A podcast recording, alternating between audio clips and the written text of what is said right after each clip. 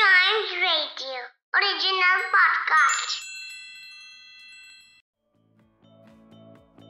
Welcome आप सुन रहे हैं न्यूज़ डे पॉडकास्ट भाई साहब, मैं मानता हूँ, दिल्ली में गर्मी बहुत ज़्यादा हो रही है और वहीं पर मुंबई के अंदर भी दिल्ली जैसा एहसास हो रहा है और ये गर्मी दिन ब दिन बढ़ती जा रही है और ऐसे में जो है बस यही दिल कर रहा है कि कोई जो है एक डोम बनाकर किसी तरह से पूरे हमारी दिल्ली को या कंट्री को सील कर दे और चारों तरफ़ कहीं से किसी तरह साइंटिस्ट एसी चालू कर दें।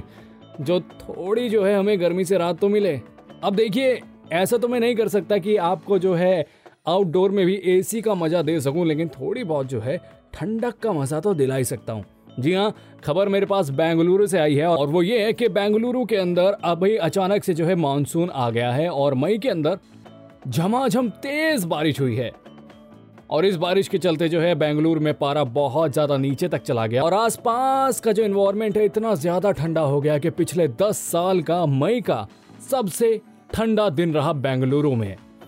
वली जो अचानक से बेंगलुरु में बारिश आई है और ये जो मौसम बदला है और लोगों को थोड़ी सी ठंडक मिली है ना, इसके पीछे जो है मौसम विभाग वजह बता रहा है, आंध्रा में आए कोस्टल तूफ़ान को। जी हाँ कोस्टल टॉर्नेडो को जो है इसकी वजह बताई जा रही है और इस वजह से जो है इसका असर बेंगलुरु तक तो पहुँचा।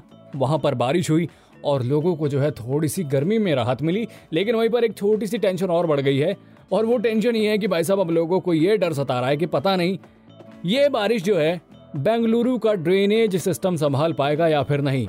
आई मीन हो सकता है कि लोगों को जो है सड़कों पर कुछ दिन के लिए पानी भरा दिखे। और बेंगलुरु में जो ट्रैफ़िक रहता है, उसमें थोड़ा सा और इजाफा देखने को मिले। अब वो कहते हैं ना, भाई साहब, कुछ पाने के लिए कुछ खोना पड़ता है। तो जी, इतना तो जो है, आप गर्मी से बचने के लिए बर्दाश्त कर ही सकते हैं। वेल ये था आज का अ न्यूज़ डे पॉडकास्ट। उम्मीद करता हूँ कि आपको बेंगलुरु के मौसम के बारे में जानकर थोड़ी सी तो ठंडक मिली होगी। और अगर हाँ तो प्लीज़ ऐसी ही मज़ेदार खबरों के लिए बने रहिएगा हमारे साथ। And yes please do like share and subscribe to a news a day.